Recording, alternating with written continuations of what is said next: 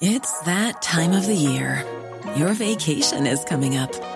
You can already hear the beach waves, feel the warm breeze, relax, and think about work. You really, really want it all to work out while you're away. Monday.com gives you and the team that peace of mind. When all work is on one platform and everyone's in sync, things just flow wherever you are. Tap the banner to go to Monday.com.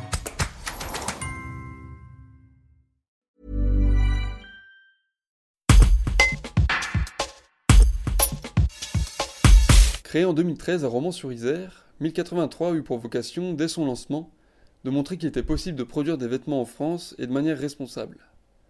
Portée par de bons résultats, l'entreprise a développé plusieurs initiatives visant à développer l'économie circulaire dans l'industrie textile et ainsi réduire l'impact de ce secteur.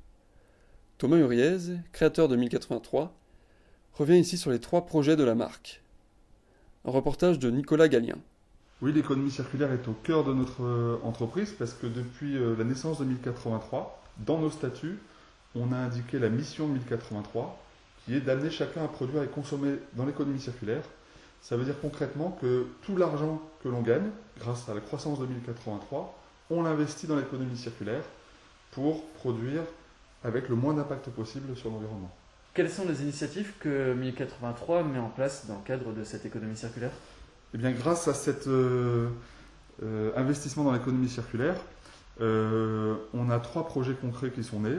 le premier est né en 2018. Il s'appelle Volontaire. C'est une gamme de pulls, écharpes et bonnets 100% recyclés, issus des vêtements des, des, pompiers, des vêtements civils des pompiers.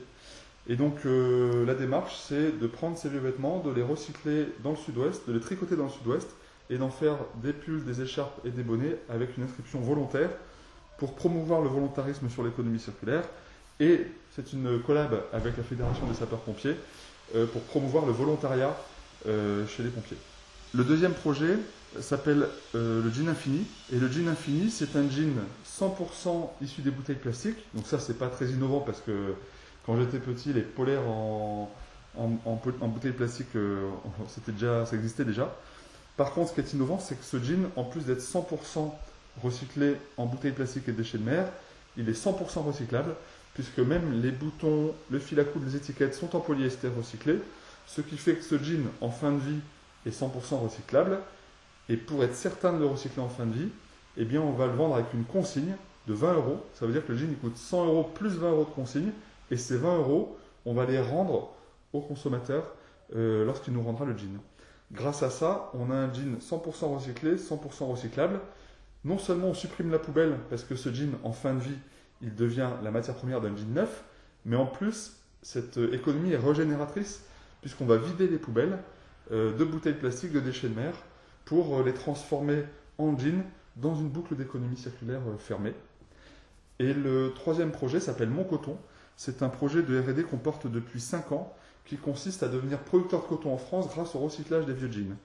Euh, ce projet, il a démarré euh, grâce euh, à la BPI de la Drôme qui nous a financé un, premier élément de recherche concluant. Donc du coup, on a enchaîné la R&D avec Refashion, qui est l'éco-organisme du textile, qui nous a accompagnés pour développer une méthode de détissage de vieux jeans pour en extraire le coton.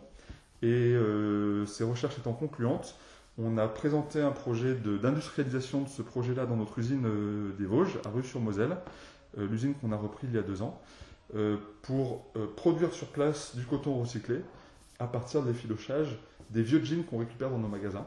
Et donc ça, le, recyclage est en cours, l'industrialisation est en cours. on a été lauréat du concours innovation de l'ADEME pour accélérer cette industrialisation et on espère en 2021 sortir le premier jean fabriqués à partir des, vieux jeans de nos clients.